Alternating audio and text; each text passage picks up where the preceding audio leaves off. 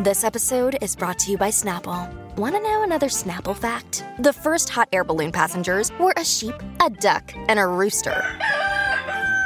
Ridiculous. Check out snapple.com to find ridiculously flavored Snapple near you. The Burt Show. All right, so Abby, you might feel different about dating your step sibling after hearing this. This is courtesy of your podcast, The Breakup Breakdown, which is on the Pioneer Network. Yeah, could y'all ever date your step sibling? I mean, I know you might not have one, but like in theory, could you? No, absolutely not. No, because they're because of that word sibling. Yep. Sibling, Even yes. if there's no blood relation, the fact that our parents are married, mm-hmm. it it that is way way too close for comfort. How old are we when we met? uh, you were in your late teens, early 20s. Yeah, I could do it. Yeah. What if you met them before they were married? Yeah. So if we grew up together, like being parented, like if I'm being parented by your mom, uh, no, because then it feels like a sibling. But if we let in our, met in our late teens and maybe lived under the same roof for like a sneeze worth of time, yeah, no problem. No, you could not. They're not related to me, and obviously, obviously, our genes are compatible because our parents got married. Cassandra. I'm just saying, how hot is he? He's hot, very hot, Then like the hottest man you've ever seen. For sure. If we are not, if I don't look at him like a sibling, like if we're literally not being parented and raised in tandem like that, then I'm not going to see you as a sibling. Now, like if all throughout high school we're being raised together and fighting, then hell no, because I'm looking at you like a brother. For me, it's the amount of time we've spent under the same roof being raised by the parents. So I knew people in high school that hooked up with their step siblings, and I thought that was just kind of a fluke. But when I put this episode out about this woman describing her relationship with her stepbrother, I really thought it would be the most unrelatable episode I've ever put out. I was like, there's no way more than like a handful of people have ever dated their stepbrother and had like a significant experience with it. But when I put this episode out a while back, I got so many DMs of people saying, Yeah, I dated my step sibling. I know somebody who el- else who dated their step sibling. And apparently, it's like a very common experience. So this woman and I got in contact from a submission from somebody else where they had mentioned that this girl was like now an influencer and they'd been friends, um, you know, at a, at a period in their life, and they knew that she dated her stepbrother. Like it was like a very like known thing, and then that they had broken up and um, had always just been curious about it because you would think if someone's technically related to you by marriage, you think that would be enough of a turnoff, but it wasn't. And it actually was a very like level-headed story. It doesn't it? I know it sounds like you know a, a Scandalous. scandalous, like an adult film plot, but she had a lot of really great things to say. And essentially, she met this uh, guy.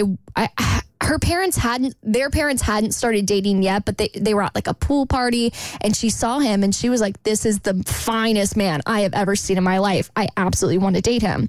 But they never really quite got together until their parents met and got married. And their relationship was actually pretty great. And then all of a sudden, you know, they go off to college, the parents get married, and the daughter, the stepdaughter and the stepbrother, their relationship starts to progress to the point where they've dated for a couple of years. They get a apartment in Manhattan together and they're living together and everything's great. And then all of a sudden the pandemic hit. And I guess their families had differing political views and that caused a lot of tension because now you're living under the same roof as your stepmom and stepdad, your respective parents, and then also the stepkids who are dating. And it was just a very tense environment to where opinions were clashing and you have the parents and then the step siblings and then it just leads into them breaking up. But she was she wanted the relationship to continue. She even when we were having our conversation on the podcast, she was like I want to get back together with him. And So was he the one that called it off? she- he was the one that called it off. She was very much wanting to stay with him. And I was like, well, how awkward is that? Because she ended up telling me that he is. I don't know. I mean, this was a while back, but he at the time was dating somebody else and was planning on bringing that person to their family Thanksgiving. And I said, Are you going to go? And she goes, Well, she can't go. Like, this is my family. Like, you can't be bringing around some other girl. Yes, But I you was- can. Isn't it his But I was- family too? Exactly. I'm like, you can't really be policing who people bring around your family. I mean, I know you guys have relationship history, but this is why you don't date your step sibling. Exactly. You made that bed. But I thought it was so interesting that she, when we had our conversation, seemed at the time to be very hung up on this guy. And you really can't avoid them or ignore them because you're related to them by marriage. You're going Yeah. to see them at family holidays. You're going to have to check in on them because your mom is married to their dad. It's And fam- they, they are family. Whether It's- yeah, It's quite literally family. Listen, if it's good enough for Cher Horowitz, it's good enough for me. There's a whole movie about this. Clueless. Cher was in love with Josh, obviously Paul Rudd.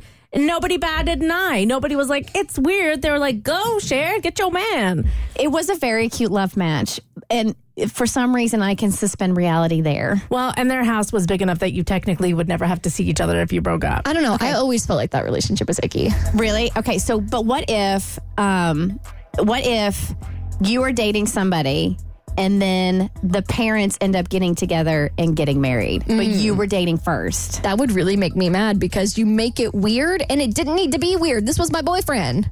Like, what if you were, yeah. Yeah, no, I got my parents got to knock it off. We we were here first. I called dibs. Yes, absolutely. Well, anyway, if you want to listen to the full episode, it's season two, episode 12 of my podcast, The Breakup Breakdown, and I'll link it in my Instagram stories. The Burt Show.